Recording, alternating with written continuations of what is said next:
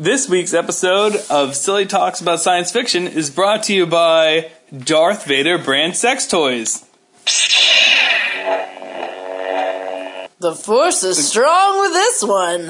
Hi, I'm Jeff Gritman, And I'm Kristen Kist. and we're the co-authors of a science fiction comedy book series called Prison Dad. Prison Dad. I did that on purpose. Uh, PrisonDad.com. We write funny books, which we sold a bunch of last yeah, week. That was awesome. Con. We had a Yeah. really fun time. Thanks to everybody that came out and Yeah, our so new friends. hello to yeah new listeners. Uh, we gave out a, a, a bunch of podcast cards over the last like two weeks. So Yeah, I hope you guys are checking us out. I was the one dressed like Ariel or um, Black Widow, depending on which day you came. I was the one. Wearing the, The bald face one? t-shirt. Yeah, or the Doctor Who. No, Yeah, yeah Doctor- Doctor Who the first day, face hugger the second. I had the Star Trek shirt on in Jersey. That's what it was. Yes, Mm-hmm. Yeah. I didn't really dress up. Yeah, Maybe I'll saw us in surprise you and dress I was dress up one dressed day. Yeah, maybe Oh I'll. my.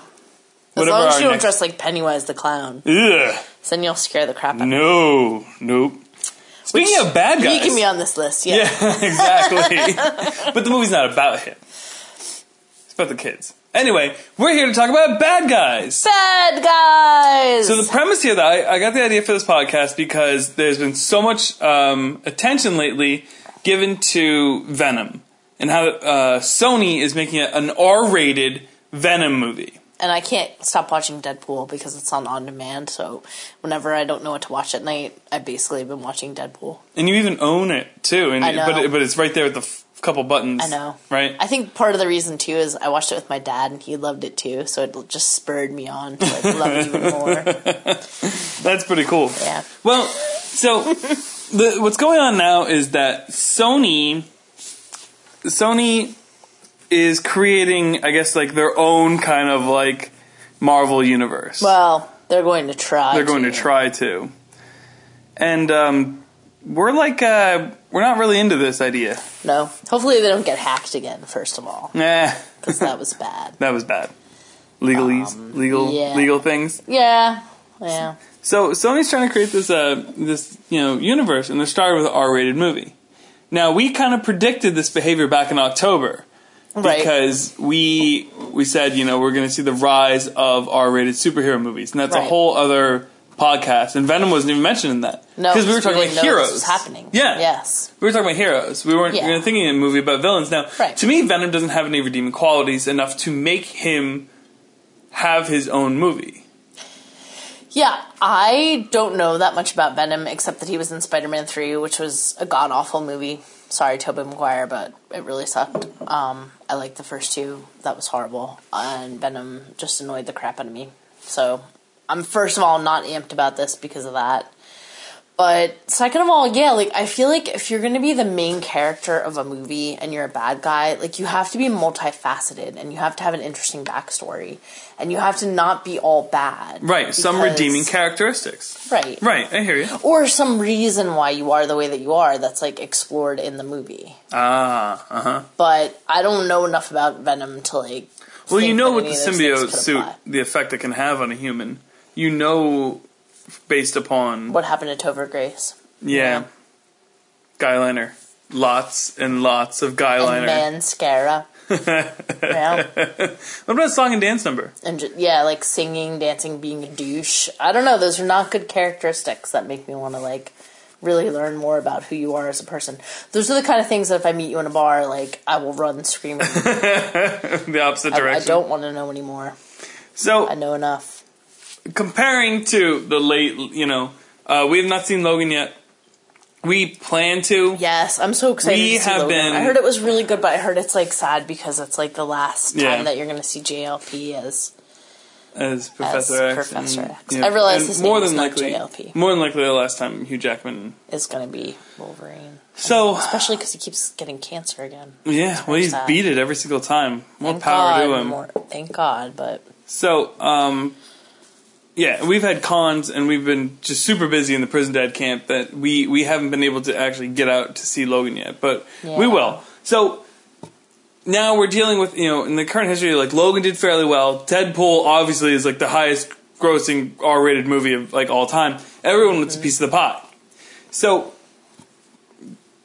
you need passion. This was the Yeah, one thing you said. I I, don't want to steal your thunder. No, yeah, I mean, so like the I feel like the reason that Deadpool did so well is because of Ryan Reynolds. Like I feel like from the time that he got to portray him in the in the Wolverine origin story, um, he like he really wanted to bring that character to life in the full way that Deadpool is a character in the comic. And so this was a passion project for him. He was trying to get it made for years. He was involved in producing it and, and you know, pulling the, the people together that acted in it and, and writing it. He did paid the writers to be on set. Yeah, like he did tons of advertising, like of his own volition, and you know worked on every aspect of the film because he was so passionate about Deadpool as a character and bringing that to fruition. If you don't have somebody helming a movie that's that passionate about a character and and the the different facets and, and layers of that character, like you're not gonna recreate Deadpool. You can't recreate that passion just because you throw a lot of money at it. Right. And You I- can't create art by just throwing money at it. Right, and you and and you know creativity takes time and and thought and and bravery and vulnerability and that you can't just get that overnight. I mean, you know, Ryan Reynolds really wanted to understand Deadpool and bring him to life and, and be vulnerable and, and make jokes kind of at his own expense even a lot of times like Deadpool's so funny because he's vulnerable, he's broken. Um, and, and Ryan Reynolds is making fun of himself being like the sexiest man alive against Hugh Jackman, who is also the sexiest man alive. Like, there's a lot of vulnerability and layers to that performance. Don't make the suit can't- green and animated. Yeah, like totally. He and, and he has like the Deadpool, like the figure from the from the Wolverine's origin movie, where he's like, you know, life can always get worse, and he shows that, and it's like, yeah, there was a there was a lot in there that was very open and like, hey, take a shot at me, but this is who Deadpool is. I wanted you to see him. That you you can't just recreate just because you say we'll give it an R rating and you know Yeah. I mean, like that one Punisher movie that was so horrible. I'm sure that was Warzone? rated R, but like, ugh, what a piece of garbage. I think both the Punisher movies are rated R. The first one with Thomas Jane was good. That was like a really cool precursor to Jessica Jones, and I'll get behind that movie. But like, I think there was vulnerability there too. Like, Well, that, that's what makes a good know. hero. Venom isn't a hero. Venom's not a hero, and that's the thing too. Like, I don't know that Deadpool is not a hero. I think he's a reluctant hero. Mm-hmm. I Oh, think very that good. he's actually like a really good guy. He just doesn't want to put himself out there to be like, I'm here to save the world. But he does in his own like little ways. Like Mm-hmm. he loves the people that he loves, and he's loyal to his friends, and like he's not an evil, selfish person. Yeah. And I, I don't know that enough about Venom to to say that he is redeemable in any of those ways. He's not. But that's not to say you can't make a good movie about someone that's kind of irredeemably bad. And we will get to that point Yeah. later on. We have a list of those those kind of movies about Right. people who are irredeemably that bad. But let's let's shift gears a little bit here and let's talk about Star Wars because we never do that on this show. I know. Um, So when Disney, oh, you know, I thought of an interesting observation I made today. Whenever there's Marvel movies, we never, we never, we like, we rarely say they're Disney movies. We always say they're Marvel movies. But with the Star Wars acquisition, we always see Disney now. Disney's going to do this. Disney's going to do that. It's so weird because Rogue One was a very anti-Disney movie. You know, there was a lot of like, Well, there's there was darkness and, and war, Darkness. and but I think Disney has had that in different yes, iterations of their films. There's you know So, um, when the, it first got bought up, it was announced that there was going to be a young Boba Fett movie. And so we're all pretty amped. We're like, oh, that could be cool because it would be like a young Han Solo movie. And then the young Boba Fett movie was scrapped. My theory that the real reason it was scrapped was because Disney doesn't want to make a movie about a bad guy. And same thing with why we won't ever see a Darth Vader movie that takes between takes place between three and Rogue One. And my theory is that I don't really care about Boba Fett. Eh, I didn't think he was that interesting. I think he has a cool costume. I think I got enough of his backstory seeing that god awful mess of episode two, the one time I saw it. Um, You really only seen that movie once? yeah, I can't get through it. I can't. The Geonosians, I can't. It, it really I is the can't. worst one of those prequels. And really uh. I, and um, you know, Darth Vader. Look, they had their chance, but Anakin in episodes one, two, and three was like horrible. I just can't. I would. I think it's interesting to find out like what happened to Vader after his children were born, up until like he meets Luke, because that's a good eighteen years at least. We've theorized. I don't know exactly how old Luke's supposed to be, but I'm guessing 18, 19. Our guess was always that Luke was two. His friends already went off the academy, so we make that makes Luke eighteen or nineteen. Right. But growing up, I thought Luke was much younger. But it wasn't until I actually thought about that line about going to the academy, which made me realize that he is actually older than I always thought he was. would have finished space high school, if you will. Um, it was kind of fun to see Darth Vader in Rogue One because he, that is like sort of that in between phase type time. But um, but no, I I don't know. I think they got scrapped because there's not enough interest there. I, I, I think there's interest in, in a. I'm interested in a Darth Vader movie where he goes out and hunts some rebels, but at the same time, Star Wars is all about rooting for the rebels, which is why the prequels didn't work. But I want to see what happens with Kylo Ren. I'm more interested in in, in him at this point. Like, I have a feeling that Like, next season will be the last season of Rebels, and then there'll be a new Star Wars animated series, and I think it's going to be a, a, a like Luke Skywalker's Jedi Academy kind of. Yeah, I want to. story. I want to know about that. I feel like I know enough about Anakin.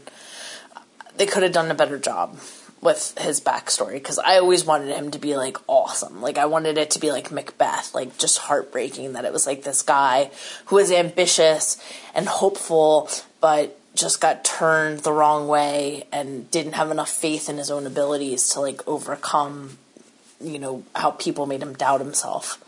Um, I, I was hoping for like real Shakespearean drama there, and instead it was like some whiny a hole that choked his wife. Yeah, it wasn't I- even the fact that the writing was god awful. It was the acting. It was the acting, it was just the story. Like the like it still is not resonant enough to me. Like why he turned. Like he just came off as like a whiny pain in the butt that like made up excuses for like being evil, and I, I was hoping for more. Right. So our our books really revolve around an anti-hero. Oh, for sure. Les doesn't have many redeeming qualities. He mooches off his friends, He but they love him. goes to jail, lives Uh-huh. with his mom, He has commits a bunch the dumbest crimes. He really does. He falls into these extravagant sci-fi scenarios that like we would dream to be in. he treats women kind of crappy, except for Sarah. Ah, you know, he doesn't really treat women that bad. Well, he's not a good dad. He's not like a good boyfriend. Like, Les Gum isn't the kind of man you date. no. He's good for one night and one night only. but I love Les. I really do because I love that he has like this zen quality to himself. Like, it doesn't matter what situation he's in. Like, he's always gonna try to like just deal with it and just go with the flow. And he really does love his friends. And he really doesn't mean to be evil to anyone. He's just selfish. He's like extremely, extremely selfish. Mm-hmm. He's a millennial. And and yeah, not like motivated to to do anything that he doesn't absolutely have to do. Right. I hear you. So, but I, I mean, but he makes me laugh, and I think there's like a sweetness to him, and and like a hopefulness and a kindness. To Putting the anti-hero in the situations that we have him in, getting kidnapped by a, a woman who's uh, obsessed with the Titanic, or swapping bodies with uh, someone who actually has to go to work for a day, or you know, like competing against his friends in a silly craft contest while other friends are out hunting Bigfoot. You know, like these are these are hysterical situations that are like perfect for the anti-hero. Yeah, and I just I love watching Les like deal with pressure situations because unless there's clowns involved, he really just keeps his cool. Yeah, he does. And he's like able to just keep moving forward and like getting his friends like to safety and looking out for them. Yeah. You know, so it's it's fun. I mean, I, I think it's fun to write less because he's not essentially evil. No. Like I don't I don't feel like he There are purposefully tries to far more people. evils in the prison dad. Yeah, the like lesser verse. McCready Yeah, Ginger, Ginger. and like Fraxler. and Fraxler, Mm-hmm. Les's dad is is not a nice man. But I don't think Les is essentially evil. He's just selfish and lazy. He could be he could be a better man. Nah. But um and like your mom says, something bad. Something bad. is what he's What would Les do? always up to. Something bad. Thanks, mom. So let's say you know a year or two from now, the Venom movie comes out, and it's a hit. It's dark and it's creepy and it's mysterious and people really get interested. You know, uh, what's next? So we we're going to give you a breakdown of five um, possibilities, and we're just going to go through each one of like what like a young or what like a villain movie might be. Yeah. So- and unfortunately, we're never going to make any money off of our suppositions because we don't have ownership over any of these license rights. But damn, will we be pissed if they make movies just because we recommended them? That's exactly right. So let, us talk about like a, a young um, a young Voldemort movie. So I think this could be interesting in a lot of ways because I've really enjoyed the the parts of the Harry Potter movies and books where they talked about you know what Voldemort's life experiences were like and who his family was. Um, you know, in the Half Blood Prince, they show him you know as as a young teenager, right, and and also in um, Chamber of Secrets, they show him as an older teenager, Tom Riddle. Um, you get to see him as sort of like a very young child when Dumbledore first finds him, um, and then you get to see him as an adult, and and you know when he's sort of brought back as an amalgamation of of a snake and and what was left of you know his broken soul. Um, so I would I would be interested to to see a movie about Voldemort sort of tying together his whole storyline. Um, because I think he's really a tragic character, you know. He's, he's a little bit like Hitler, you know, that he was he was what he hated in a lot of ways and, you know, uh, it, he never got what he had what he had hoped to achieve and he was extremely lonely and um it would be a hard movie to watch because you'd want the redeeming characters. You'd want Harry back, um, but it would be fascinating to sort of see like a character um, story about just his life. Yeah, I think it'll be interesting to see a, a, a young Voldemort movie because the there is material. You have an ending. You have I, I, what I want to see is I want to see like you know the, the, the dark times. I want to see all the bad stuff that was going on. I want to see what the Order of the Phoenix were doing to stop it during that time. We have the characters. You make them younger. You know, um, was what like probably yeah like eighteen years before Harry. Right? Is Harry turned eighteen during? Yeah, I think so. His last year of high school. Yeah. So So you know you have you have his whole life where his mother where his mom Merope and she was she used that love spell Yeah. to like trick the rich guy to be with her but like she was a hot mess and his Yeah. grandpa was a hot mess Yeah. and like just like how they was never explored all that stuff in Half Blood so Prince. They never went through any of that stuff in the movie. Yeah. Like you have a whole Voldemort movie right there.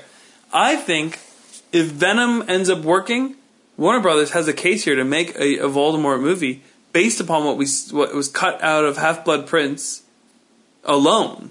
Yeah.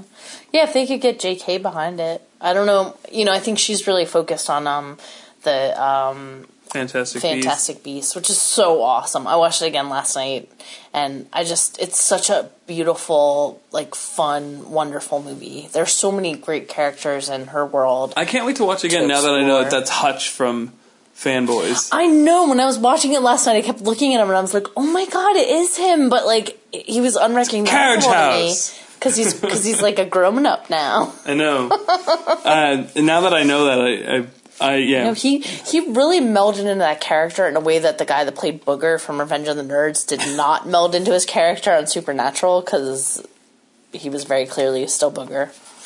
Um, but anyway, it's sad. It's sad that I know these things probably, but I don't really know that many people that watch as much TV and film as as I do. Get those nerds! Nerds!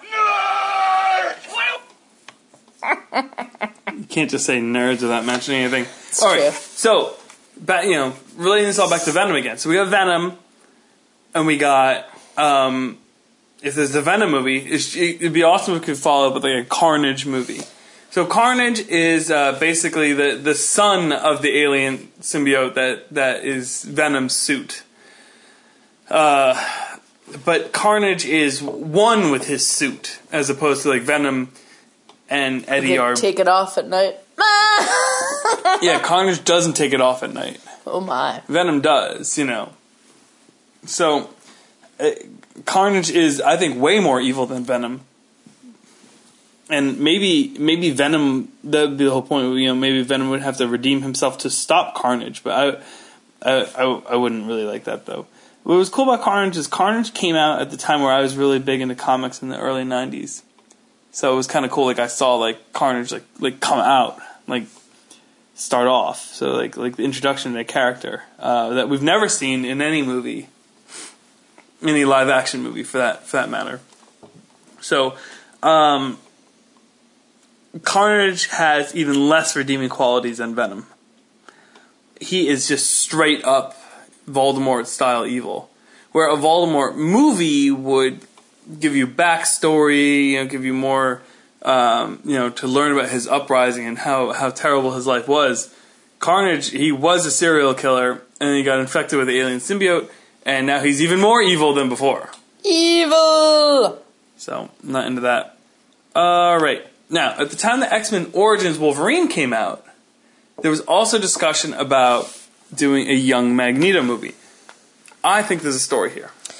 Yeah, for sure. I really loved what Fassbender did with the character in um, some of the more recent movies, but also um, Ian McKellen really like made him a dynamic, interesting character. And I think, I think Magneto has a really fascinating story because he sort of, you know, he escaped the Nazis, but his family didn't. Right. And then, you know, he goes on to have a family of his own that again gets destroyed. So there's a lot of pain there. Yeah. And then there's a lot of like self hatred because he doesn't really understand his own powers and, and how he should relate to other people when he has these tremendous powers. Magneto really feels um, like everybody that doesn't have powers are the problem, and the people with powers are the solution. Right, but only because he was made to feel powerless as a child and as a young man. So you can you can see where it comes from, and I and I always love the backstory when they show like what happened to Magneto to sort of get him to where he is. Because again, I don't think in his soul he's an evil man. He he wants you know the best things for the people that he loves but um, he can disregard a lot of other people's needs to focus on those things and i think that's where his big failing is And we have seen that in X 2 and obviously in Days of Future Past too. Him, you know, they're working together, but there's nobody else left. You know, really in in that situation. Yeah. know. Um, I I really feel like the first X Men movie was the one that captured Magneto the best, where he was just like, "I'm going to turn everybody into mutants." yeah Yeah, like that, and that that was his that was his whole that was the whole premise of the first one, you know. Where the third one was his whole thing was like, let's stop the cure, because there's Yeah. nothing wrong with us, right We don't exactly need a cure, right? and but i think that you know his points are valid so it's kind of like I, I don't find fault with his thoughts. It's just the fact that he gets to the point where he wants to exclude people that aren't like him. Anytime you get like that, you know that that was Voldemort's feeling too. That everybody has to be exactly the way that, that you want them to be, otherwise they're not worthy. That that is untenable, um, and Mud- that's mudblood, an yeah. evil way to sort of like have a worldview. But but the idea of allowing mutants to survive and flourish is not inherently evil. You know, it's just the spin that he puts on it. So it'd be interesting to sort of see like that in in one movie where you sort of see his arc and and why he ends up being the way that he is. I think you get a lot of that backstory in the existing movies, but I'd be interested to see, you know, a movie just about him. yeah, I don't know why it was ever scrapped. I knew like that they were going to do a Wolverine movie, and they were going to do a Magneto movie, and then they did a Wolverine movie, and then they did First Class, which Fassbender was still in his thirties. Yeah. You know, like there there is there's a good twenty years, I'd say, between the events of where we see uh, Magneto having to deal with um, Kevin Bacon Yeah. to the time that he hooks up with uh, Professor X. And I saw him play Macbeth in the movie adaptation they did of the Shakespeare play, and he was phenomenal in that. So he can play, he can play like a tortured soul who gets broken. Um, he could do that. Fassbender? Yeah. No, I want younger, even younger. Yeah, I want like too. a I teenage, mean, yeah, like like a teenage Magneto. I just I think I it wanna would see be him, interesting like, to sort of escape- see his whole life. You know. yeah. I want to see him get, uh, you know, we see him like get away from Kevin Bacon, but we want to see like where where does he go next? Like what's next after that? Like Yeah. until he meets up again, you know, later on. Like that's that's the arc I want to see. yeah, he like has the- such an interesting life, and There's like a chunk of first class, like right there, like like taken out. You know, like that. That's the chunk I want to see. yeah, he had he had a he has a really interesting, tragic sort of life, and I think he's redeemable Yeah. at the end of the day because of his friendship with um with Professor X. Yeah. Like keeps him human. Right. Okay. Um. Oh, Buffy. Uh, what about a movie about Spike? So Spike was one of my favorite characters on Buffy, um, mostly because he's so broken, um, and I love James Marston's portrayal of him. Um, I always had such empathy for Spike because, like, he wanted to be Angel, but he wasn't good enough as a person, and he kind of knew that. Like, it, like he was he wasn't a, a good guy. Like, he was definitely way more evil than Angel, but he became e- evil because of Angel. Because Angel screwed him over. And I'm sorry, it's not James Marston. It's um Marsters. That's it. Oh. James Marsters. I'm sorry, James Marsters. He did a really awesome job of portraying Spike, and I read an article uh, where he was interviewed recently, and he was just talking about like how fascinating it was for him to play Spike and how much he loved it. Um, but you know, he had to do some really painful scenes. There's a scene where he essentially attempts to rape Buffy. That's really pretty evil, and you know, to portray that was pa- very painful for the actor, for James as well. Um, but it it was something that that Spike could conceivably do because he was a bad guy. But you know, how did he become that bad guy? And and again, I think he did have some redeemable qualities. I think he really did love Buffy in his own twisted way, and I think um, you know, if if he had had a slightly different life, if he had had more hope, like maybe he wouldn't have been that person that ended up antagonizing her more than you know being her ally and protecting her. Um, but I, I love Spike. I always felt like he was going to end up being good at the end, um, and and sometimes he was, but a lot of times you know he failed himself, and and I think that's kind of fascinating. I mean, there, there's so much good writing in Buffy, like just so much good writing and so much thought that went into that whole series. Um, it's very human. You know, the problem with looking at a Spike movie and a Magneto movie compared to a Voldemort and a Carnage movie is that Voldemort and Carnage have no redeeming characteristics. In my opinion, neither does Venom. Which is what makes this movie so difficult in the first place to talk about.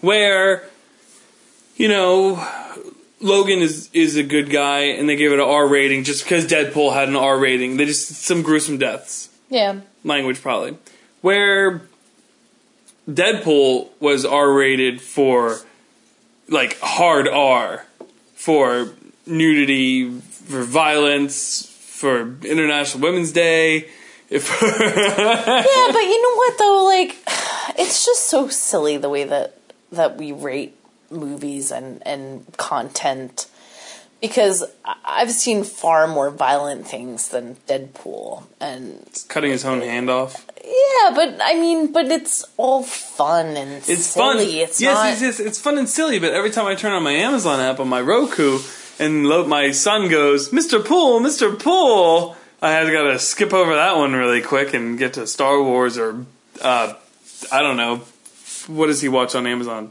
stinky and dirty I mean, I'm just saying, like, it's just interesting to me from like an American perspective, the things that we take issue with as being like controversial or dangerous for young people to watch, as opposed to like, you know, I, I don't want my three-year-old watching deadpool it's an amazing movie that's fine, and that's up to you to make that decision. I just, I think there's a lot more violence in video games and in other things that kids have access to that isn't rated R. You know. Okay, agree to disagree. The last one uh, on our, our hypothetical list of come on, give us a couple bucks if you're listening to this, and then you go ahead and decide to make You know you're not going to. Uh, is uh, is Loki. Yeah. Brother of Thor. Outside of his super fancy hats and the fact that he dated Taylor Swift. JK, no, he really did, but um, I really like Tom Hiddleston's portrayal of Loki, and I think um, I'd like to see more of that, but I'd also like to kind of know what it was like for those two as kids, because there's so much tension in their relationship, What was it like when there wasn't tension between Thor and Loki? and was there ever not? Because Loki's kind of adopted, right? So how you know how did that? But you didn't ever know that until yeah. much later. How did they relate to each other as kids? How did their parents treat them? How did they see each other growing up? Um, you know, how did that contribute to who Loki becomes? Um, that he he just really still feels to me like he's an outcast and he's trying to prove himself to somebody. I think he wants to be appreciated and loved, and I, I don't think it's a failing of their father because he really did seem to care about both boys equally, or and their mother, even though she's in it for a very short period of time in the movies yeah, she. They really didn't give her a whole lot in the in before those she gets offed. She gets Yeah. often too. Yeah, Yeah. but um, But it, I think, I think it would be interesting to sort of see. I mean, it's such a tense and interesting and volatile sibling relationship. Um, it would be really interesting to see the genesis of that. So I, I, would get behind a little Thor and Loki. little little Thor and Loki. Yeah, That's cool. kind of like Cain and Abel. Like, see what happened with those dudes too. All right, so let's um let's check our time constraints here. We're at half the halfway mark. We are just gonna go. What do you want to just like blow through this list? And um, we're gonna talk about movies where the bad guy was the Lead character was the lead character. Were, were they redeemable or not? Um, and you know what's weird is the first couple on here are actually kids movies, and then it, it goes on from there. All right, so Despicable Me, I love this movie. obviously redeemable. So cute. Yeah. Um, but you know, we have a movie where it is the villain is the main character in, in the beginning. Obviously, um, you know, the, the villain is is the bad guy, and an even bigger villain comes along and and uh, tries change. to yeah makes him change, like tries to steal the spotlight, Yeah. and in the end, he does he does what's right. He does. And I he think it's a sequel babies. or two sequels where he's the good guy. Yeah, he's a daddy and dresses up like a princess for their parties, which Hmm. is so cute. Aw. So totally redeemable. So yeah, Despicable Me, Groot. No, not Groot. Gru. Gru, yeah. Gru. Gru is very He's a redeemable. cranky, sassy, set in his ways man that changes who he is and becomes pretty much a good guy. Mm-hmm. Not a perfect good guy, but a good guy. Right. So I bet you there was some pushback in Universal when that was coming out. Be like, all right, we have this pitch. It's about a supervillain cartoon. And there's like five execs like sitting there. It was what ten years ago, sitting there on their Blackberries, like goofing off. You know, Probably. it's funny to make BlackBerry jokes. I know. Yeah, Yeah. yeah. All right, uh, all right. So next up is uh, Monsters Inc. It's a pretty cute movie. So Monsters Inc. The object here is to scare children to gain power to run Monster City.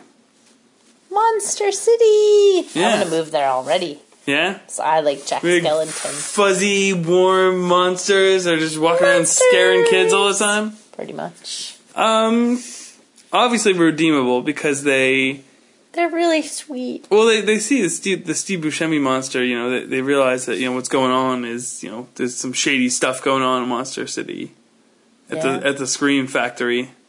The Scream Factory. Scream Factory. Sounds like a fun place. Sounds like your new TV show. I know. And Friday nights on Sci-Fi, it's Scream Factory with Kristen Kist. Ah! Pretty much. Megamind. I like Megamind.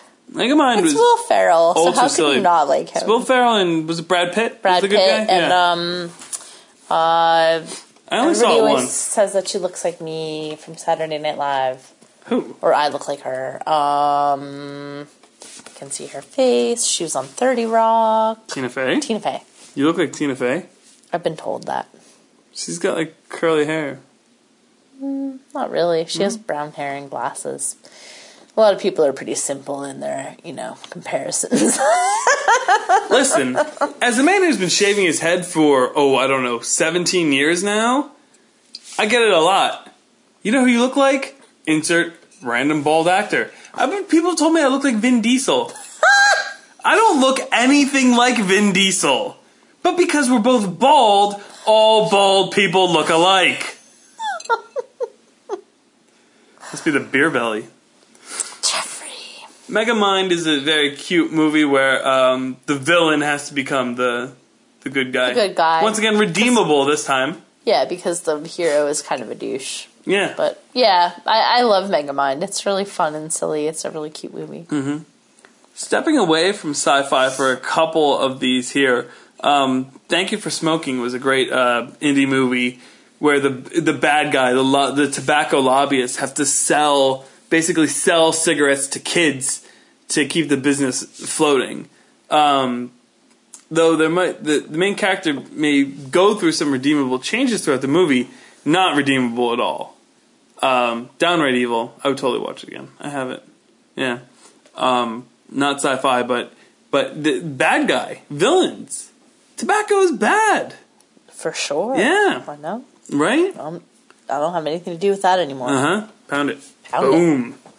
All right. Uh, Wolf of Wall Street was a more newer one, also not sci-fi, but But You- featured a jerkwad as the main character.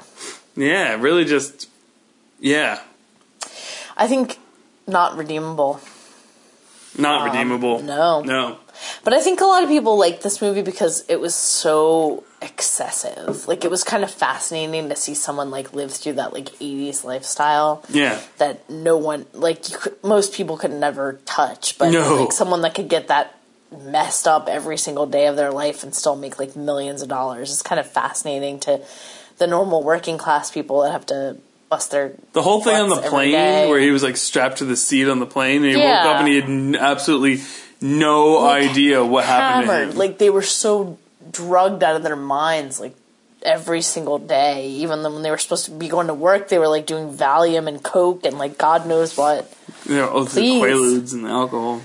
Yeah, I mean it was kind of fascinating in an evil way to sort of see like that Here they're taking your money and that. they're just living their, their lives are just completely insane. ridiculous. Yeah. Meanwhile, like you know, I'm over here like thinking going to Applebee's is an extravagance. Oh, we, we went out to dinner last night. Yeah, it was like thirty dollars. I'm all, I'm still like like itching. Like, why did I spend thirty dollars on dinner? Could have came home and eat dinner for three bucks. Yep. Yeah. All right. Uh, so most gangster movies, the bad guys are, you know, The are main characters. you know readable. You know, The Godfather. The, Michael wasn't inherently evil in the beginning. No. but the situation turned him evil. yeah. he And in two, he goes really bad. they sucked him back in. I'm not talking about He's three. yeah, no, but no, yeah. I mean, Michael didn't want to have anything to do with that lifestyle. No, he was in the he army. yeah. Ended up in it anyway, and and even his dad. Like, I mean, I I think like Vito when he was little wasn't a bad person. He came to America with a lot of hope and you know wanted to create a good life for himself. Well, Vito he saved. He and- saved the neighborhood, yeah, but. But he in doing so, those businesses did actually need straight up protection anyway, and he became, he kind of, you know, became the thing he hated. Yeah, exactly. Yeah. Yeah. So it's a fascinating sort of portrayal of that and and even like Tony Soprano. Like I just I love the Sopranos, even though at the end it got a little weird. Like Tony was After so three, it got weird. Four, Tony was so okay. interesting and like heartbreaking cuz like sometimes he would be so angry and violent and but he was also so sad and like so alone in like that position that he operated in like controlling It's because like no one ever like gave him a hug. No one ever said like, "Good job, Tony." he couldn't tell anybody the whole truth of himself. Mm-hmm. Everybody only got pieces of him because he couldn't even deal with like who he really was in every facet of his life. He was a father and a husband, but he was also an adulterer and a murderer and, you know, a swindler and all manner of things, a thief and Wait, you know my, f- my favorite episode of The Sopranos is the one where he uh, is taking Meadow to those colleges, and he like goes and like he sees that like that snitch guy, and he like strangles him like in the middle of the trailer park. Like yeah, like nobody knew all of Tony except the audience. You know what I mean? Which, Mm-hmm. Yeah. which I really loved about that show because, like, it's so heartbreaking. Like how many people like live that life, you know, where they can't ever really be all of who they are Right. with the people that they love. so you say Tony Soprano redeemable? Yeah, I do. I I do. I say at the I end of the day, Tony. when it comes down to it, Tony Soprano not redeemable. Yeah. Yeah. Okay. Um, Casino not redeemable. Goodfellas, let's face it, they're playing the same characters, not redeemable. Jerks. Evil Yeah. jerks. Yep. It hit 80s, everything went up the nose. Yeah. Uh, Tudors. Yeah, so I love the Tudors on Showtime, and if you can watch this, I don't know where it's available anymore. I know it's on DVD, but I don't know if you can still get it on, on Netflix. demand. On okay, um, At least it really awesome, awesome show. I was like absolutely obsessed with it when it was on. Um, Jonathan Rhys Meyers played um, Henry VIII, and it was basically just a portrait of his life, um, which he always fascinated me from the time that I was like studying European history in high school. Um, you know, and even when I heard the silly song when I was a little kid about Henry VIII, um, but but he's a really tragic, interesting character, and he's so selfish and so self-absorbed, but he was a product of his times because the kings at that point were considered to be ordained by God. So they had this whole idea that like anything that they did was blessed by God, and it made them do evil things that they thought they absolutely had the right to do because they were chosen as the king. Um, I'm on the fence about whether Henry VIII is is irredeemable. There were parts of him that I think were had the possibility of being a good man, but he just was so selfish and so like twisted in his own like self righteousness that didn't come from a good place. Um, he just did really horrible things to pretty much everybody that he loved. So, but it's a fascinating show, and I can't recommend it more highly. I was obsessed. I just wanted to see like what he was to do next and how he would like justify it to himself. Um, really heartbreaking. Yeah, I don't. I don't think he's redeemable because the whole.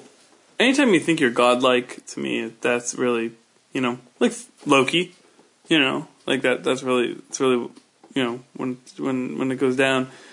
All right, so Clockwork Orange is the next movie on our list here. Um, not redeemable. Nope. because you even went through the rehab and psychological. Nope. No, he was Nope. still evil. Yeah, I mean, still evil. Yeah, Evil is evil. the crap out of that lady with her penis statue. Like, Yeah. man, dude, Evil. calm down. Yeah. Drank a lot of milk, but didn't didn't make him make his milk. body good. Yeah. All right. Uh, falling down. I think redeemable. Totally redeemable. He was just broken by like the world that he lived in and by the system. the government. Yeah, I don't think he wanted to be a bad man. I, I think he just found himself in a position where he had no nothing to hope for. Yeah, I agree. Usual suspects. Not, redeemable. Let's just move on. He was so twisted. American Psycho. Not redeemable. Even though the thing is, like, none of that stuff ever happened. It was all in his head. Completely redeemable. Alert. But no, Patrick Bateman is a douche nozzle. But he didn't actually do the things, though. But he wanted to, and he didn't care if he did. He was a douche nozzle.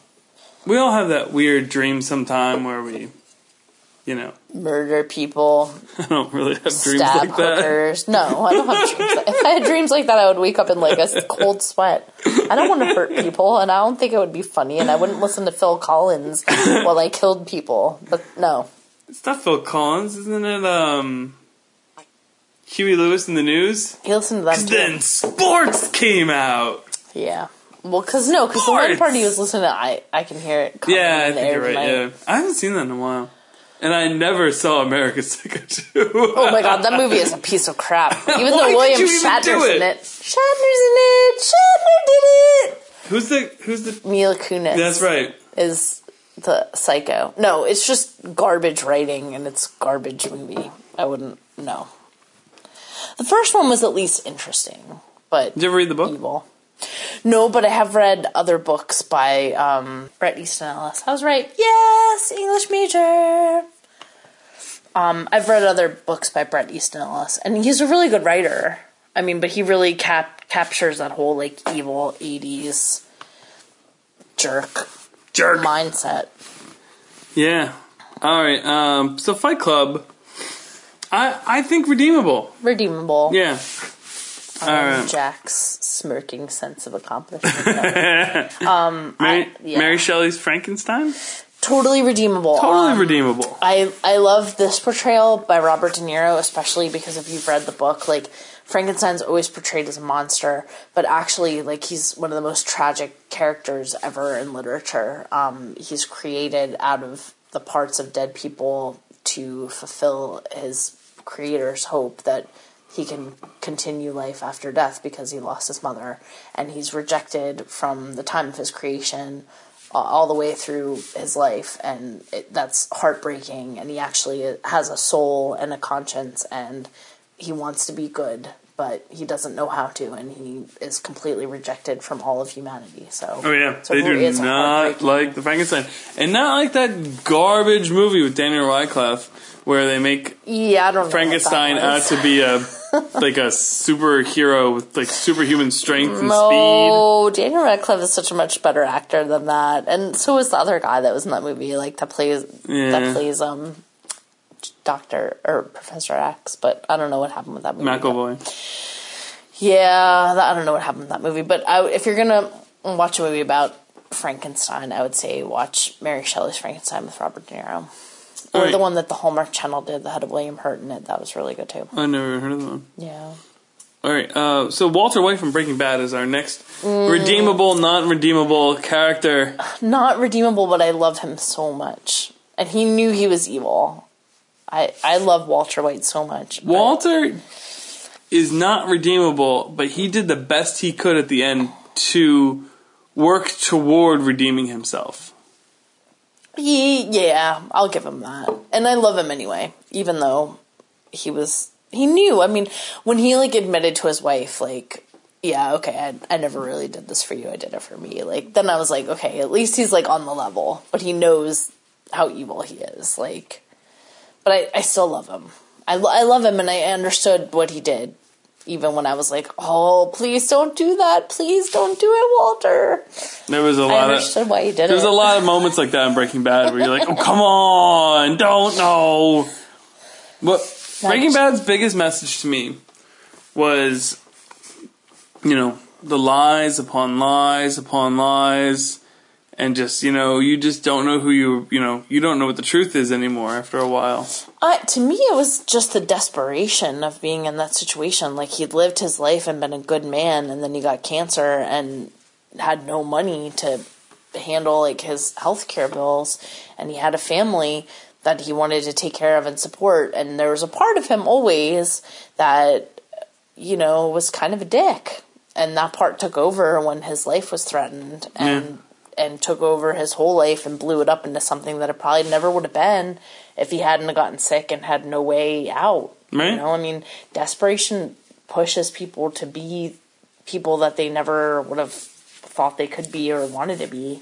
I hear you. I hear Um, you. So you almost sound like Walter White's more redeemable. I still say he did too many bad things. No, he did. He did. I'm not. I don't know that he's redeemable. I think he was pushed into a really horrible situation, and because of who he was, He had chances to walk away though. yeah, he became he became who he was.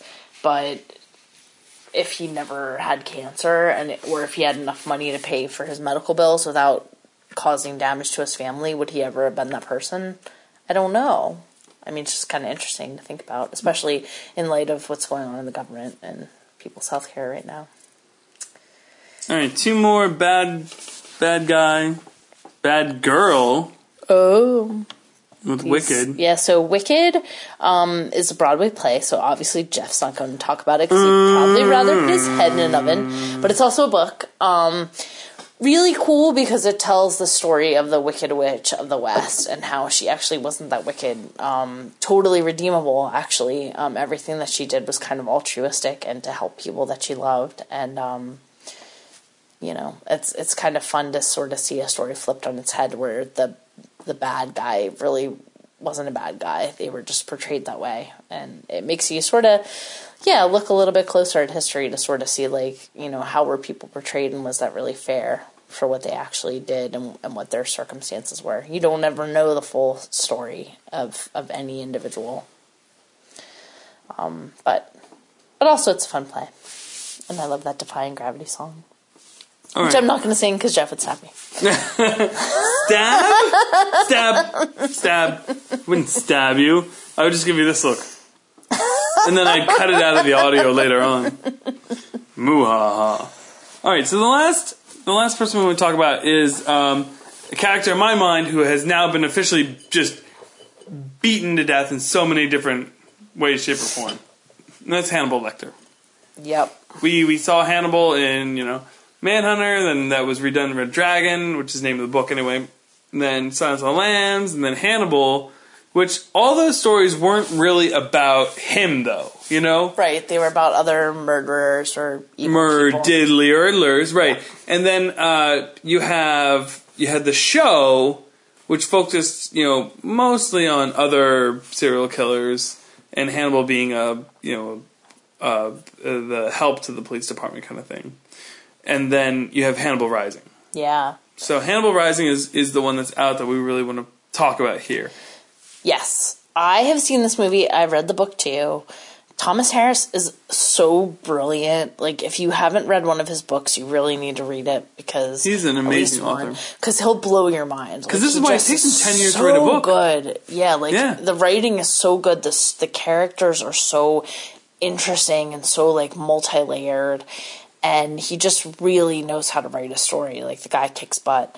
Um, but anyway, Hannibal Rising is really cool because it's about Hannibal as a young man and and and why he becomes the person that he is. And I loved the book and I thought the movie was really well done.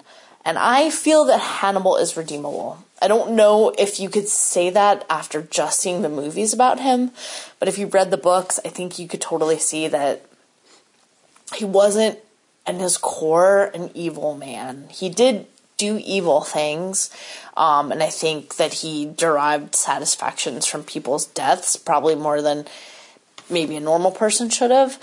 But he also suffered immeasurably and and had to deal with all kinds of things that I don't think you'd have sort of a regular normal person's worldview after seeing the things that he had to deal with. And um, I think at the end of the day, like he did sort of still have his moral compass, and he knew, um, he knew right from wrong, and and he knew that the people that he went after were more evil than he was, and so I think there's something to be said for that.